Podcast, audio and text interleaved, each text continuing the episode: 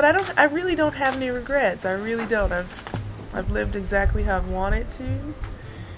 I've tried my hardest every single time. I didn't win the matches that maybe I should have always won, or but I really gave it my all. So that for me is enough.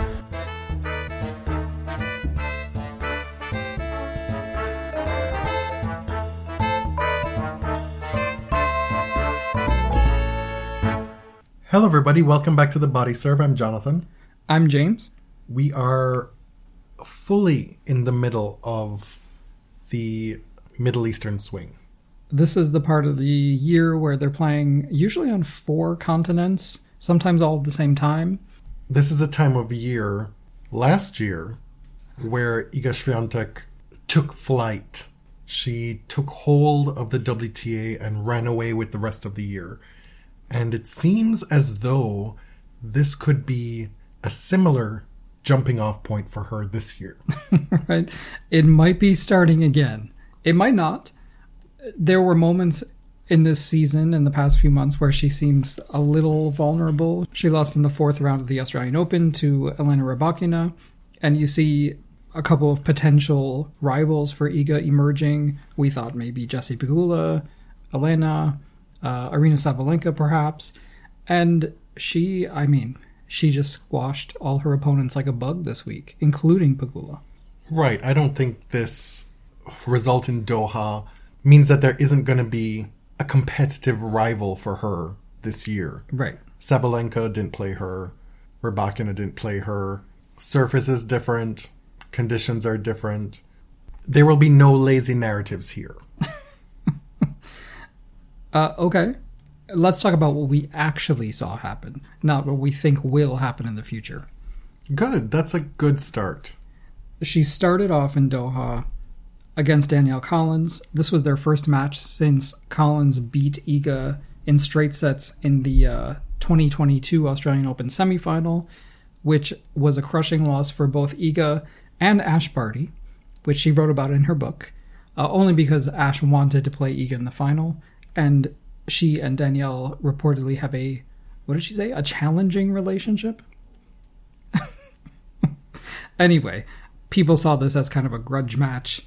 Whatever it was, Iga won 6 1, 6 love. Gets a walkover from Belinda Bencic, who won the Abu Dhabi title in the previous week.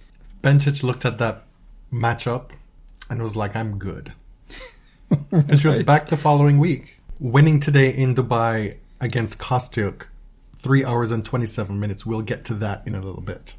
So back to Doha, Iga gets Kudermetova in the semifinals, who beat Coco Gauff. Coco was like, you know what, I'm good. I don't need the love one beatdown, because that's exactly what Kudermetova got. And then, in the final, she sees Jessie Pegula, who beat her at United Cup, which seemed like a pretty devastating loss for Iga at the time. And Peggy got at least three games all in one set because the last one was a bagel. Yeah. So Iga played three matches to win this 500 series title. She scored a bagel in each of those three matches. You said to me privately off air that you simply cannot win a title by just winning three matches. I said that's not enough. Call somebody, call a ball kid to play a fourth match with her or something. Uh, it. I. Re, I was just joking. Obviously, it happens where opponents pull out.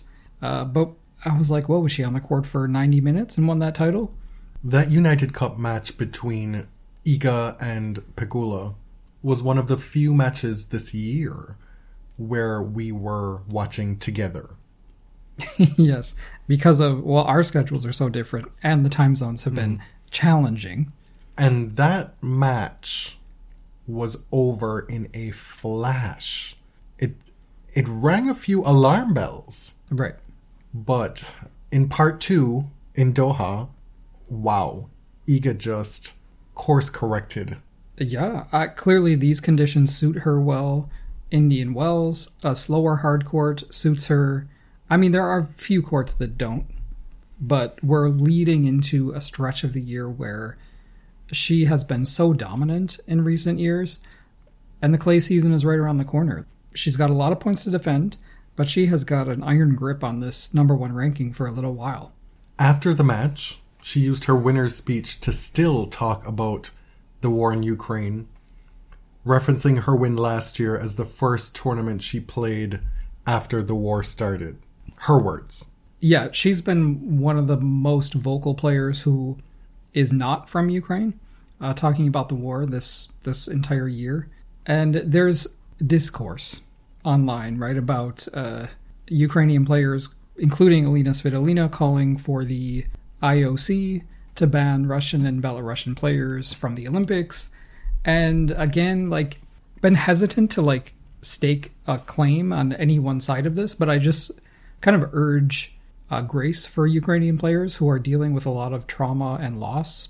And they may be right, they may be wrong, but this is kind of like a time to look past that, I think. In terms of what? Like if if you don't like their tone or their positions about Russian players, I, I get it. I don't really agree with banning Russian players either, but I also don't think uh, like attacking them is the way to do it. There's also the response from some where it's a little bit of side eyeing, something like what Iga did, or the constant uh, cries from Svitolina, etc., Kostyuk, etc., as being outsized compared to other conflicts that are going on in the world. And why is this one so prominent in people's mind's eye? Why is this the one to take action on? And I get that, and I agree with it, but I also, you know, Ukrainian players are the ones actually affected by this, so obviously they're, they're going to be more vocal about it. But there are real political reasons that the UK, for example, has been so hardline about this versus other conflicts. It's easier to take a hard stance against a country that isn't an ally, Uh, right. right? That is basically your adversary.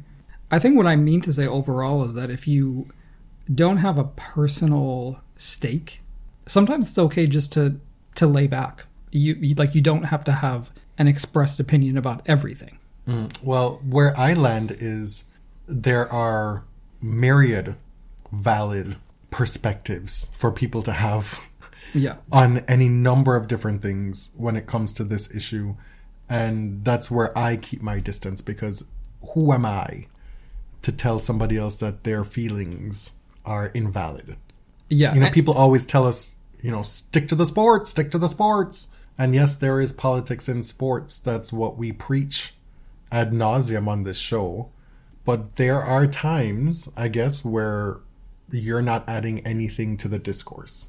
At, at this moment the politics feel a little bigger than me like a little beyond me.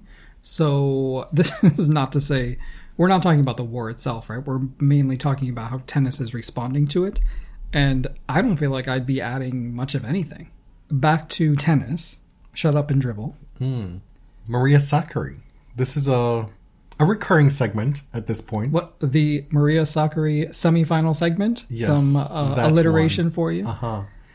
She she catches so much flack on the internet for being consistent. it is wild. well she is Care to say more? Well, she is incredibly consistent. That is true. The internet just wants her to win more. She wins frequently, but she's not winning the titles, is the problem. It's better than sucking. Excuse me? Uh, she she gained this reputation for being the semifinal queen, and it appeared that she was turning the tide a bit last year. Last year she reached four finals. She didn't win any titles, but it seemed like there was a marked improvement. And then this year she loses the semifinal in Doha to Pegula, which is uh, you know no shame in that, a top five player. But in Linz, Austria, she had a great chance to win this tournament. Listen, if I'm Maria Sakkari, I do not enter any of these smaller tournaments. because before the draw was even released, there are the keyboard warriors say, well, if if she can't win here, she might as well retire. right. Which is so. I mean, yeah, she desperately wants to win titles, but she's also making a ton of money and she's doing a job that's really cool. She lost to Petra Martic in the semifinals. There is no there is zero shame in that. I am a Yes, Petra Martic truther. I know, but she who possesses the beautiful game. this is not 2019, 2018. Obviously, she still has tons of talent, but you reach Wow. what? Wow. but you reach the semifinals, and the highest ranked player left is Martic at number 34. Uh, people expect you to win the title. That's just the burden that comes with being a top 10 player. What happened was Martic won that semi, and Anastasia Potapova wins the title, beating Martic. That's her second career title. My co host here tried to um, correct my pronunciation, and he may be right, but I listened to the way that Anastasia pronounced her own name on the WTA website. Who is he? Who is this person You. here? I me? Yeah. That's how she pronounced it.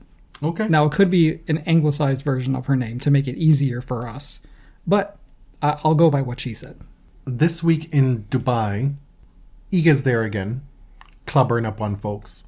And we get this stat from Hurley Tennis that the five longest WTA matches of the year, and this is still mid February, have happened in the last three days.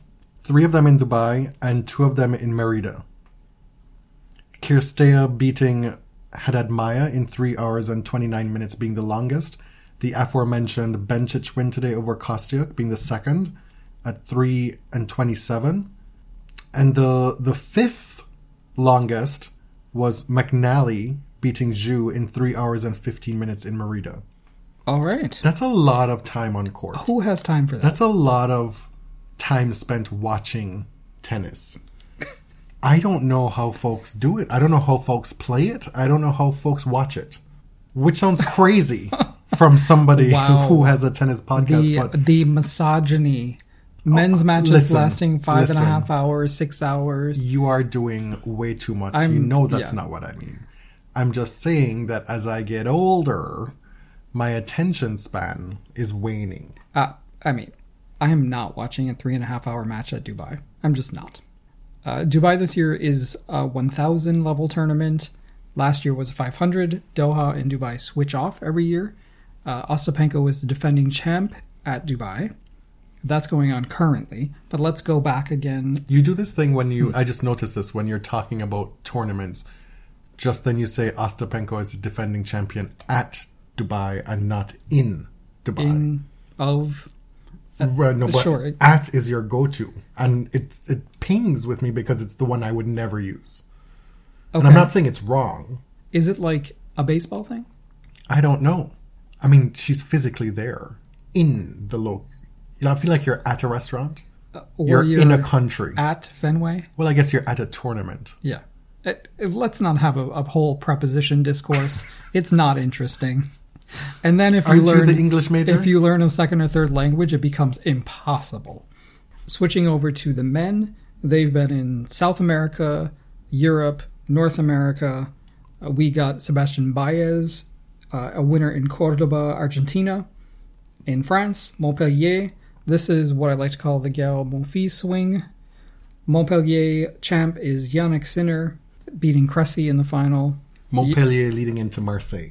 Yes, the Open 13. Yannick has seven titles now. Four of them are on indoor hard courts. Interesting, huh? And Maxime Cressy is already at his fourth career final. But the big story There's is the at again. Oh my god, who cares? Uh, but the big story these past few weeks in men's tennis, I feel, has been the emergence of Wu Yibing winning his first title at Dallas, the first Chinese man. I'm not.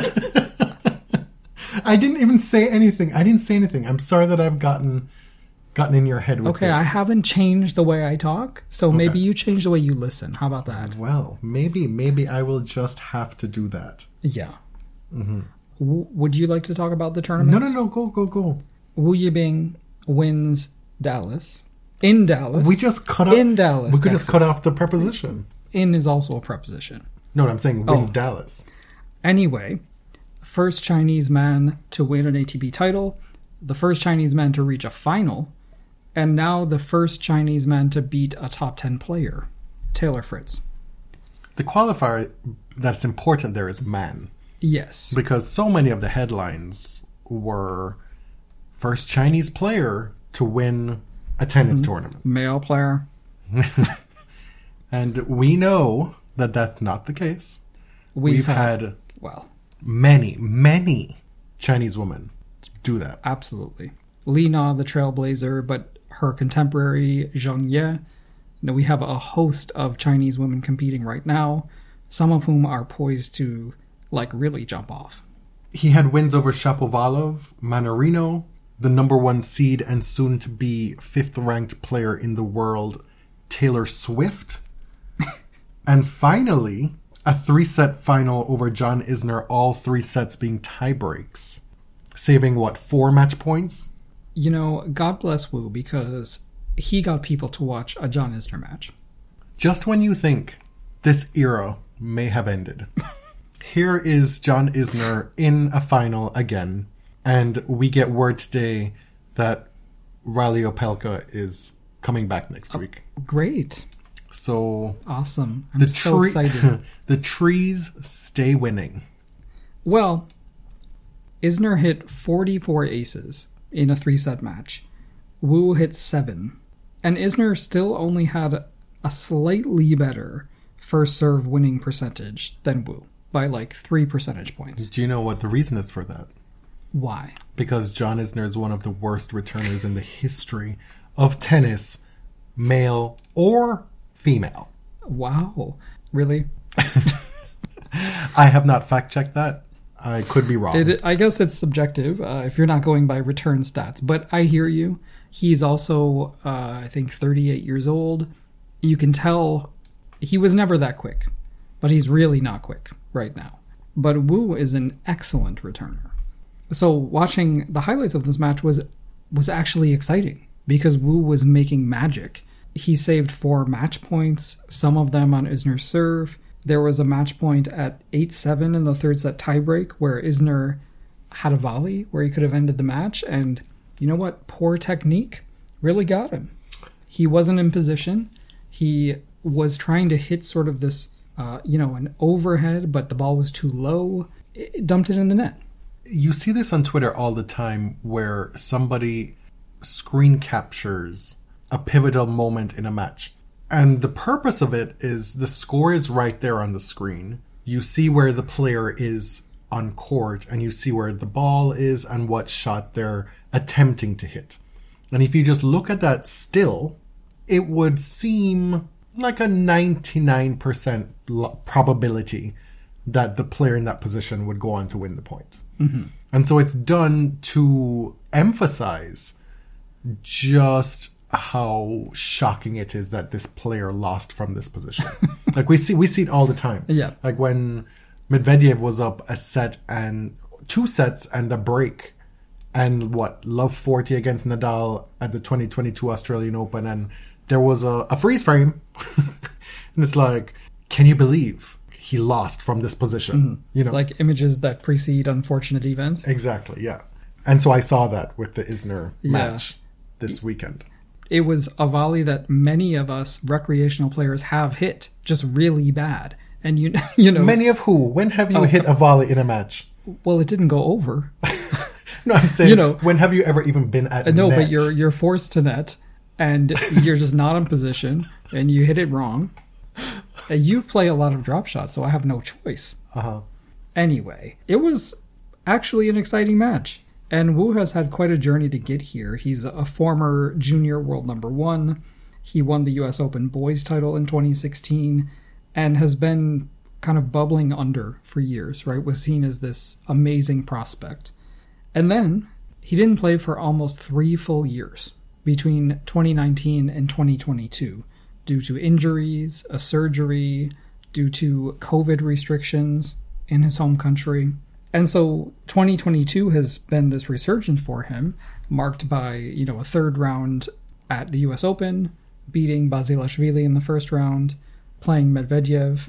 He's up to number 60 in the world, or top 60. He's cracked the top 60 with this result.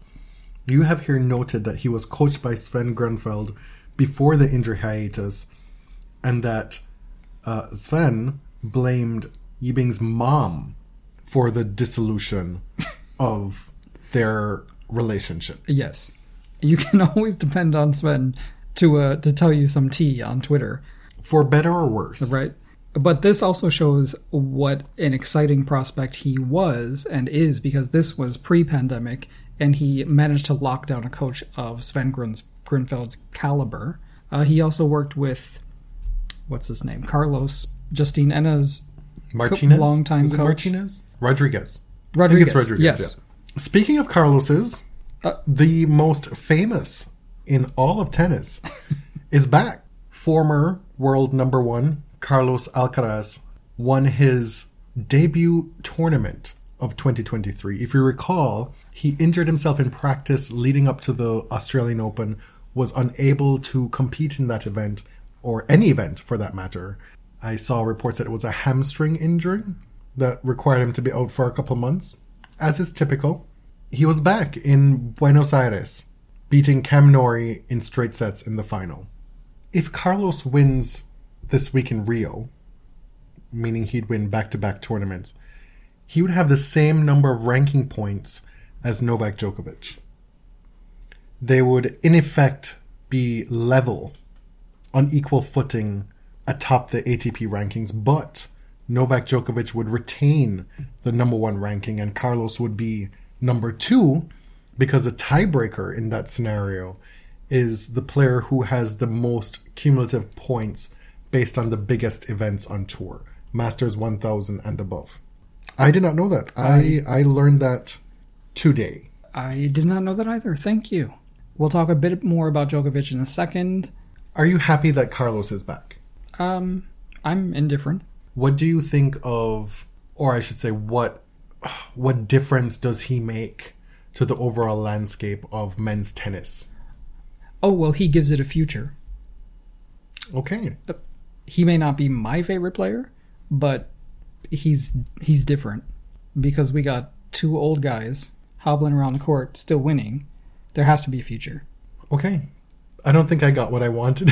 from- Uh, I was looking for something a bit more expansive. Maybe that that's just poor questioning on my part. a bit more expansive. Mm-hmm. Listen, it's February and we got other shit going on, okay? All right. Daniil Medvedev is back in the winner's circle as well. So in one weekend, two of the premier men's tennis players reasserted themselves. That's his 16th career title. Jannik Sinner was the runner up, having a great little indoor swing here, beating Stefano Tsitsipas at Rotterdam. Delray Beach, Florida, Taylor Fritz locks up that uh, imminent top five ranking, number five ranking, beating Kecmanovic in the final. Delray Beach was notable for uh, what some would describe as a feel good story. Yeah. A Croatian player named Matija Pecotić beat Jack Sock. Pecotić is ranked 784. He is a part time player.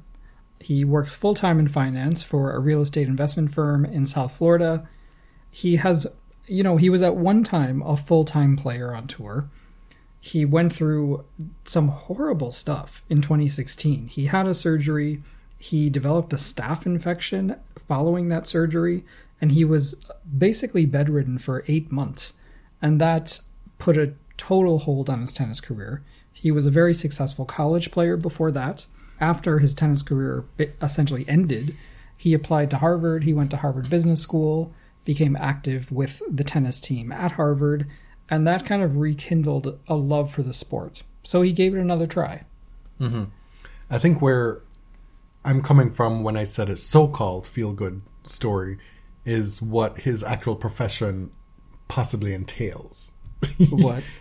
Like private equity shit? Fair. do, you, do you know what I mean? It's like it's not like the grocer Right. who's checking out your groceries decided in a Hallmark film moment. So well, you know what? I I I walked by the tennis racket in the attic the other day, and I was like, you know, I'm gonna give it another go.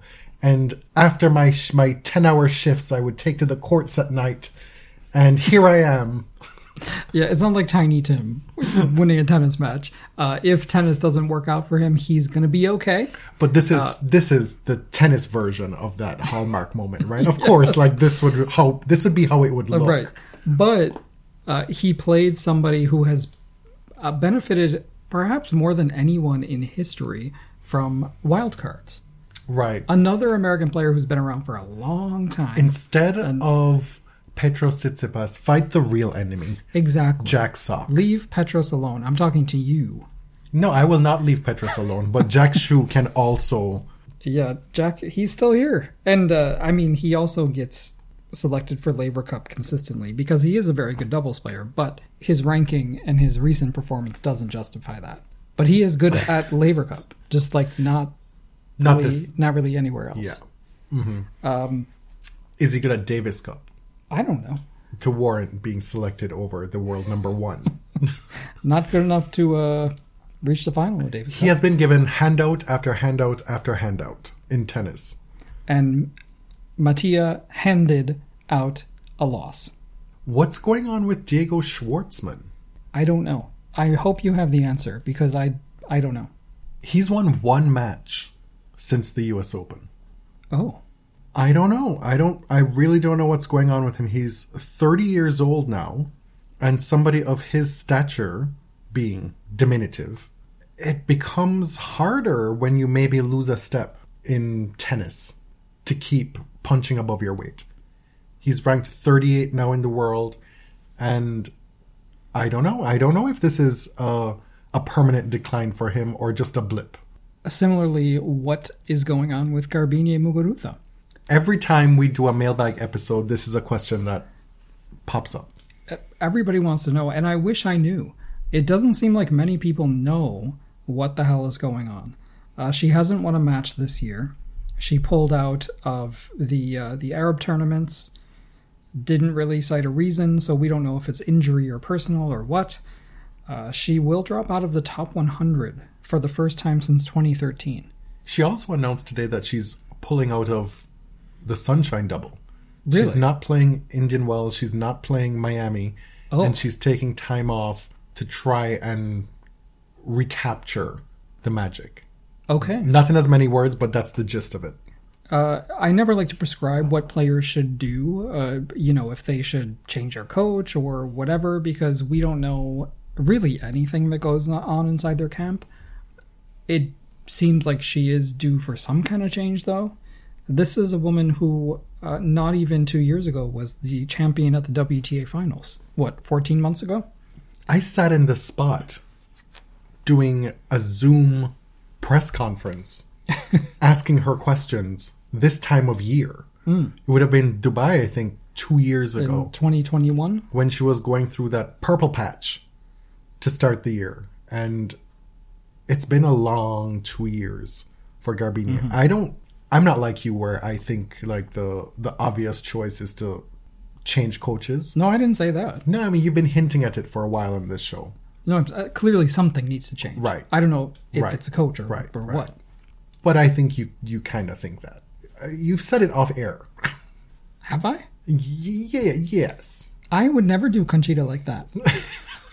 That's a that Liza Minnelli lies. Okay, but Garbiñe has gone through these types of stretches with previous coaches as well. This is not a Oh, first yeah. time thing. Definitely. But this is the first time in 10 years that she's dropped out of the top 100. I think this is distinct from her other slumps. Mm-hmm. Wishing her luck. But, Legitimately. but sincerely, not. Legitimately. yeah. Novak Djokovic has tied Steffi Graf for 377 weeks at number one. And I can't believe I just put it that way. It was more to point out this is actually more of a question.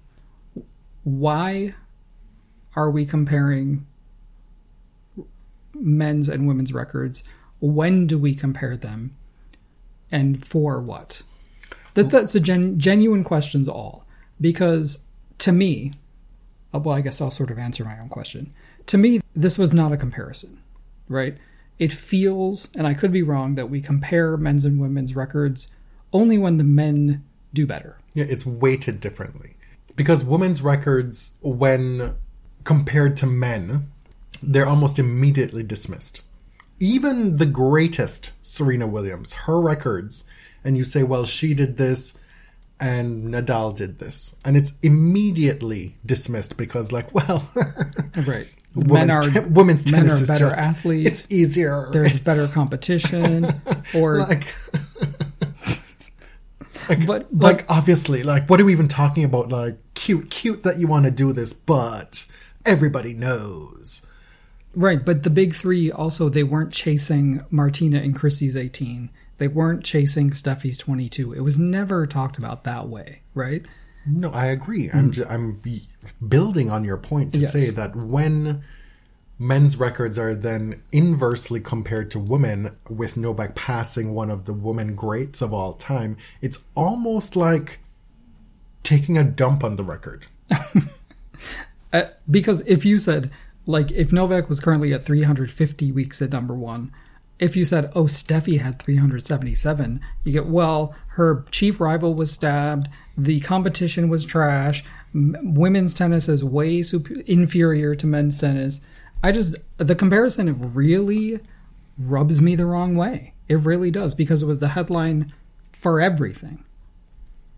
And are we, are the men chasing Margaret Court's record? I think It's what I want It now. also stems from a deep insecurity, really, because I guarantee you, Serena is not out here chasing any of these little boys' records. You know, she's very secure in what she has, and maybe allowed herself to get wrapped up in this Margaret Court mess and twenty four. But this is just like a, a, a tack on, an unnecessary tack on. Like what? Yeah. What? It doesn't mean anything. It's like so why are you doing it? You passed the men's record long long ago, and that's an amazing achievement. The comparison is annoying, uh, but I I genuinely wish the men luck. Someday you may be as great as Margaret Smith Court. You may not. Excuse me. Well, I mean, h- hold the same standard. if those are the records, those are the records. Uh, Novak is seeking an exemption into the U.S. for the Sunshine Double following news that the COVID restrictions will um, be loosened. The last time we recorded, we had mentioned that this Yeah. was happening, that the law was being changed. And we had said, kind of, I think, matter of factly, that, well, this will mean that he'll miss the Sunshine Double, but going forward, he'll be able to play in the US. And of course, not shortly afterward, we get word that Novak is seeking a special exemption. Now, as is often the case, we schedule our recording just before the resolution of some news, right? So, And this will be no different. right. So by the time you listen to this episode, his press conference will have happened and you will know what that was about. If I were to speculate, hazard a guess, I would presume that this press conference is one of two things. It's either to announce that the special exemption has been granted, or it's to play victim. Or both. Uh, the Oh Brit- yeah, or both. But I do think that it is people are, are making fun of him saying, "Oh, here comes a press conference. Why do you got to do a press conference? Can't you just like answer stuff or put out a statement or blah blah blah?" This makes sense. This makes sense to me. Uh, get ahead of it. He is the one who did the social media post. Happy New Year, everybody. I'll be heading to Australia. exactly. And so this is not for me this is him not going down that road again. Oh, okay. I don't know. I if we've learned anything about Novak in the past three years is that he doesn't learn anything. No, I mean I'm being totally serious. No, I He he digs in. That's his personality. Uh, so the British press is reporting that the press conference is going to cover more proof, quote unquote proof, about the hamstring Not injury. the fucking hamstring. No, because again. he's bothered. Because Oh some, God. you know, some big people in tennis were questioning the injury, so he's going to talk about the injury, and supposedly he's also going to talk about his plans in the U.S. So we still don't know if the exemption has been granted. we're gonna get the ruler out and count inches. Uh, right. I, I mean, a hamstring tear that is just not a big deal. Uh, I I hope that the the image, the X-ray is legible. It's it's you know we can see and be able to measure just how many centimeters this hamstring Like- was tore up. who cares? take the Serena route where when she's at, okay, okay, she was asked about the uh, therapeutic use exemption that she got in the 2015 French Open. No, listen, listen. Like speak, years- speak up because I really want to hear you ask me about my drugs exactly. right. She's asked later about it, and she said, "Yeah, I want I want everyone to hear you ask me about my drugs. Why? Like, why are you playing into this? You won the Australian Open. You were visibly hampered. Who cares? It's done. Like, this doesn't. The people who doubt you are not going to change their mind. But this is not not. how he operates, right? Like he he feels like he's been disadvantaged and disrespected in the media for years, which is which is true, especially the British media. But I just I just don't see how you can provide reams and loads of proof and it won't be enough. I was like, what does Ream have to do with this? A little Reams. leave her out of it. Anyway, I, I'm not a PR expert. I'm not a Novak Djokovic expert. He can do whatever he wants. I, in some ways, I don't blame him for applying for an exemption and see what happens. It's just at odds with. He said, you know, I'm I'm not getting vaccinated. I'm going to accept the consequences, whatever they are. And it's been like this parade, this media parade of not accepting the consequences, whatever they are. That's why we're talking about it because he keeps talking about it.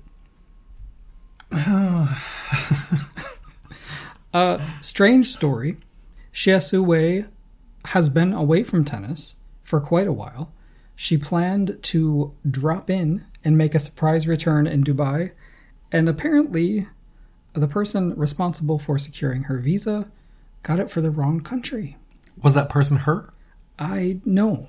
Apparently, it was a travel agent. Dubai is in United Arab Emirates. I could hazard a guess. Maybe they got the visa for Qatar because, you know, their tournaments back to back, they're close by. Anyway, she couldn't go. We last saw Hsieh at the 2021 WTA finals, if I recall correctly. And she resurfaced on a practice court. We saw a video of her on a practice court the last couple days. Throughout this absence, which is now, what, like 15 months? Yeah, yeah. she's now 36 37 years old she was coming off some of the best tennis in her entire life. There was speculation like is she pregnant? Yeah. i feel like i There- thought that that was gospel at one point but it's not. There have been persistent rumors about her being pregnant the, the whole time. And so it's been 15 months. Clearly no no baby happened. Uh, it only takes nine months. There was a social media post that seemed where she seemed to indicate that she was pregnant but i guess it was a joke. Uh, or maybe it's possible that people lose pregnancies Yeah. all the time. that is also possible. We don't know. Her wikipedia page says that she indicated at the wta finals in 2019 that she was going to be taking some time off to recover from persistent injuries. Okay so given everything we know and don't know that's what we have to default to at this point. And, And now, now- she's coming back presumably healthy. Or for a swan song. Or just a laugh. Or a hit and a giggle. Either way i'm sure she's not worried about it. Right. She's gonna drop in. I mean right now she's uh, in paris doing doing tourist stuff. Ah, Jelena Alyona ostapenko Yes. You uh, do you want to talk about her tennis? I have a feeling that's not where this is going. she's a defending champion in dubai She is. I think you want to talk about her hair situation. Because it's not enough for her to do the box braids in the off season. Now she's bringing it to the tournaments. This is a level of brazen cultural appropriation, zero fucks given, that it's unprecedented in tennis. Because we've had many, many, many a young Eastern European white woman go the touristy route and get the braids in the off season. But Miss Ostapenko has decided that it shall persist. I wonder who does them. Uh, I Karolina Pliskova avoided a lot of smoke for that "Call Me Africa" thing because that was kind of fucked up, right? But people mostly thought it was funny. Are they box braids at this point? I don't even know. We're not experts, but they are. They are tearing those follicles apart. I guarantee you. May her scalp never know a moment's peace at this point. They they won't. It won't. I just don't understand. I don't understand why this is happening. Do you know her? Not It's- personally. No, but I mean, this is she does what she wants. She wears um those kits. She's camp. Like she is she's just camp. this is camp gone awry. yes. Now be careful because every time you talk about cultural appropriation of black hairstyles, you got to hear about the Vikings who had dreadlocks and shit like that. you know, I don't I don't want to hear it. I really don't. Uh, Not the Vikings. But those braids helped her get to the doubles final in Doha. I'm moving on from this. Oh, anyway, not- yeah, this is just an is- excuse to say that Gauff and Pegula won the doubles title, repeated there in Doha. There is no room at the Coco Gauff Inn for Caty McNally anymore. No, she has, uh, as Sierra said, leveled up. Hmm. Chris Eubanks just missed out on a, a first entry, a debut, if you will, into the ATP Top 100 rankings. Uh, the the live tennis site had him at 100, a new career high. Unfortunately, that was only the hypothetical. As the week progressed, I say we, if you're interested or invested in, in Chris achieving this, we needed Radu Albot and or Stan Wawrinka to lose. Wawrinka did. Albot did not when he had to. And No. so it is not to be at the moment. But He remains on the bubble. Chris's come up is still percolating. There's still momentum. This week, as we said, on now is Dubai, the 1000 level tournament on the women's side. There's a new 250 in Merida, and I, I totally did not pronounce that properly earlier. Oh, that's okay. There's an accent on the E. It was written without the accentation. I- do speak accentation? some. Yeah, I do speak a fair bit of Spanish. I would have been able to pronounce okay. it properly we, otherwise. We actually went to a restaurant in Mexico called Merida, Mm. which served Yucatan food, which was one of the best meals of my life. that was our last meal Yeah. in Puerto Vallarta. No? Yes. Uh, really exciting that Mexico is getting another tournament. Love to see more tournaments in Latin America. There are very few places on the calendar where Latin American fans get to enjoy tennis. On the men's side, we've got a 500 in Rio de Janeiro and two 250 events in Doha and Marseille. And this is the time, like this this week before Dubai and before you get in the Sunshine Double, the men are spread out into three different tournaments. The draws are manageable. It's a good time to like get a title. Manageable, you say. I, I mean, feel like that could a- be worse. You know, could I've be tougher. Those draws described differently. Well, the Rio draw, aside from Carlos, is very weak. I prefer manageable. I think this is one case where charitable goes a long Oh, way. okay. Oh, you thought I was being nicer? Yes. Oh, I see. Okay. Yeah.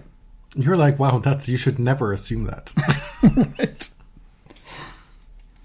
I'm gonna ch- call you out here now, and hopefully this will get your ass in gear. That Serena episode that we've been promising, I've been working on the agenda. You, You have? have? you have not. What in secret? You have access to the agenda. You haven't checked. Mm, fuck. This week we're writing postcards, and then we also have to do research on the Serena episode. I'm saying this on air to to give myself some accountability. That's why I brought it up. Okay. Okay. Because if you get your shit together, it could be the next episode All right. or the one after that. Let's do it. Or we could just skip Indian Wells coverage because I do not care about Oh that tournament. God. So why not? Oh my god! not this again. Well, everybody not knows for this. the ninth time. Oh. We're gonna finish this episode with a, a segment called "Things We Like slash Dislike." I'm sure there's mu- there must be a more clever Right. way to to name this segment. Honestly, it's not the most exciting title, but it, it's straight to the point, and we've used it many times before. You had something on here just uh, that had no place, so I I put it in a segment, and I will add to it. I, I don't know why this, Because there- there this was- has been obsessing you. You're one to talk. You obsess about shit all the time. Your favorite talking points, they're talked about ad nauseum all the time. but they're- morning, noon, night, in your dreams while you're sleepwalking. like it'll be 4 a.m. and you just come down the stairs. And you know what? John Tory And the transportation system. It's just a complete mess in Toronto. But those are really important things. And this is not. Oh, well, let let the people decide. Ask the audience. Hmm. So we went out for our anniversary dinner. When was this? Well, I know the date. I Yeah. don't think we need to tell people the date. No, they don't. It was like a. don't need to know how long. It was like a week and a half ago ish, Mm-hmm.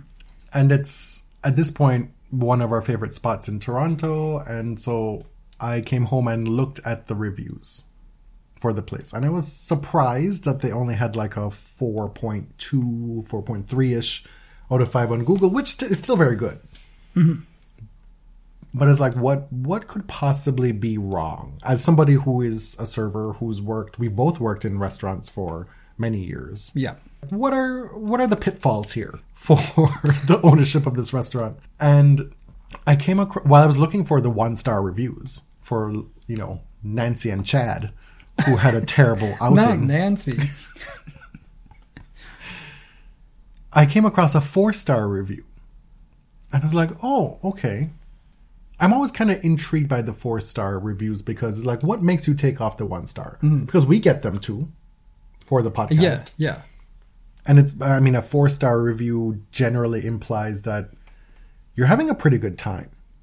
You're enjoying quite a bit. So, what is it? And so, I'm looking for the one thing that would have been the deduction, right? Mm-hmm. You, you look up, you research hotels when you're traveling, and often the one star is because of the breakfast. like, oh my God. Where it's good to know because we don't care about the breakfast. I don't give a fuck. We would never. We would never breakfast. give the breakfast. So, your eggs, your runny ass eggs, your cornflakes. No. right, but also we just don't eat in the morning. So Yeah. if the only pitfall is breakfast, don't care. Okay, yeah. But I'm just saying, people love to talk about breakfast in hotel reviews. They do. It it's it's wild. I don't go to new cities for the hotel breakfast. Anyway, So I find this review, and there is not one complaint. Not one. Not a one. Everything is glowing. Not only that, the author compels Torontonians to support this business. It is COVID. Restaurants are struggling. Businesses are closing. The economy is in a shambles. Support small businesses. Four stars. that's what Mr. Four Star said. Yes. Yeah. So what? It drove me up the wall. Like I wanted to destroy that review physically if I uh-huh. could. Like what are you doing? Who are you that you feel so protective of this imaginary one star? So what are you holding on to that one star for? It's not like you're a teacher or professor and you're grading on a curve or you're grading whatever blah blah blah essays. And you're like, well, maybe that five star essay is going to come into my inbox next week. And I can't give that four star today because next week, what am I going to do? Mm-hmm. This is, this is it. You enjoy the restaurant. You enjoy everything is impeccable. You want people to support them because you care deeply that they stay in business. Give the five fucking stars. Like it, it made me so angry. are you going to be okay? It made me so I very you know I I don't often get worked up about things, but when I do, Oh, really? when I do, I feel like the listeners of the show would beg to differ. right, but when I do, so that's Yeah. my rent. Uh, and I also have here Drop Dead. That's nice. It's a nice touch. So your issue was with the fact that the the review itself was uniformly positive. Yes. It was glowing even, Yes, but they declined to give 5 stars. your stated intent is to help these people, to help this restaurant. Then you got to give the 5 stars. Like what are you doing? I think people have this idea that it will ruin the integrity of their scoring system if they give 5 stars. Like dude, nobody You know, I should have done some more. Re- you. I should have done some research. Clicked on their name and see how many restaurants they're reviewing because they're probably these people who consider themselves foodies. But you're not the Michelin guide. Just give the five stars. I get it. I wasn't uh, as worked up as you are, but uh, yeah, it's like a professor who says, I don't give A's. It's like, well, why not? And uh, your contribution Well, I actually this? have a thing I like because I felt like I knew that yours was going to be a lot of dislike. So I, I'm going to counter with something I like, or a few things. I won't get in too deep into it. I have been loving steel cut oats, which is so uh, depressing to say out loud. But I read that it's really good for your gut microbiome, which is good for everything, right? E- Pretty much every system in your body, it's good for. Uh, and it doesn't taste that bad. This is such a ringing endorsement. I, I mean, you do have to put something in it. I put like syrup, not maple. I don't like maple syrup, even though I'm in Canada. I like the fake stuff that Americans eat. You know that. I, simple table syrup, or as you say, syrup. yes, I have also been rewatching or watching for the first time uh, the early seasons of ER. They're my all God. available on Amazon Prime. And I had, when I was younger, I had seen episodes here and there, but it was past my bedtime, and it was kind of I was too young for it when it when it first came out. The show is just so high quality. I would, if if you grew up in a Grey's Anatomy world, please watch ER. I grew up in a Chicago Hope household. Oh, so well, fair. I've never seen it, but I've heard it, it's very good. Mandy Patinkin. Mandy Patinkin, who uh, famously couldn't stay at a show for longer than one season. Until Homeland. And what else? We've been watching The Last of Us. I have never played the game. I don't even know what a narrative video game is, to be totally honest. Loving the show because it's right up my alley. I love dystopian fiction. Love. And even more, love it when it has something to do with a disease. Oh my god. It's, I do. I'm reading The Stand right No, now. I know. I know. The I'm- Stand will be the longest book I've ever read once I finally get through it. I just don't understand why, given everything you know about me and my viewing habits, you are so insistent that we watch this together. you basically guilted me into watching this. Because I'm tired of watching shows alone. This But- is a zeitgeist show. People are talking about it. Don't you want to be part of that? not when it's this. I am not enjoying it at all. at all. It is horrifying. Okay, so you have talked about two things you don't like. Is there anything you do like? That's unfair because the second dislike was a reaction to yours. Like you brought it out of me. Like you should have known better. I was hmm. baited into that. But I will say that I really like green beans. Great. Mm-hmm. I wish I did. I can't. I cannot stomach them. They're one of the cheapest vegetables you can buy. They last a fair bit of time. And I just love the taste. I don't even need it garlicked or buttered or seasoned. Like simply blanched. I, I love the natural flavor of green beans. And I know that that is a nightmare for you. I'm fighting the urge to retch right now. What was it you said to me today? I I came home. Oh, I came home from Bath and Body Works because we were out of soap. We like to use the foamy need the kind, foamy the foamy kind. And I told you that I got a deal that was seven for twenty And what did you say? Mm-hmm. Did I mess up the math? two things that are I said it was. recession It was like four dollars. Yeah, this, Oh, this I is- thought I messed up my times tables. No, no, no. I'm saying I'm leading Oh, you to this. I said the thing, the two things that are recession proof apparently are potatoes and Bath and Body Works. hand soaps at, the- at the very least. That brings us to the end of episode 293. Of uh, maybe a, a final or penultimate call for you to hit us up with your addresses.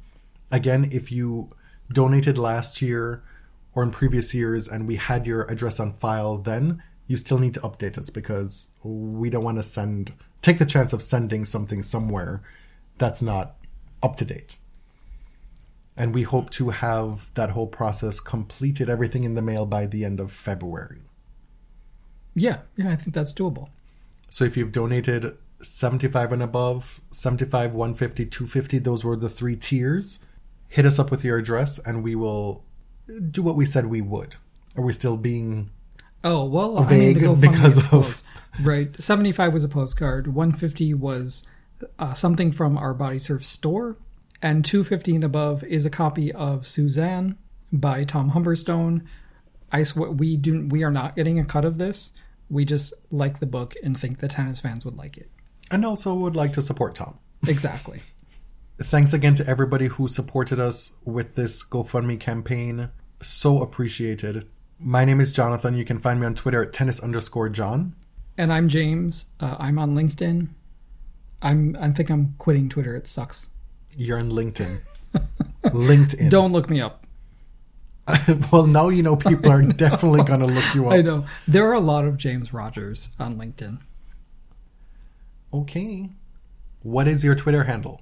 Elliot JMR. Two L's, two T's. You can find everything BodyServe related at linktree.com slash thebodyserve. Thanks for listening. Till next time. Thank you. Thank you very much.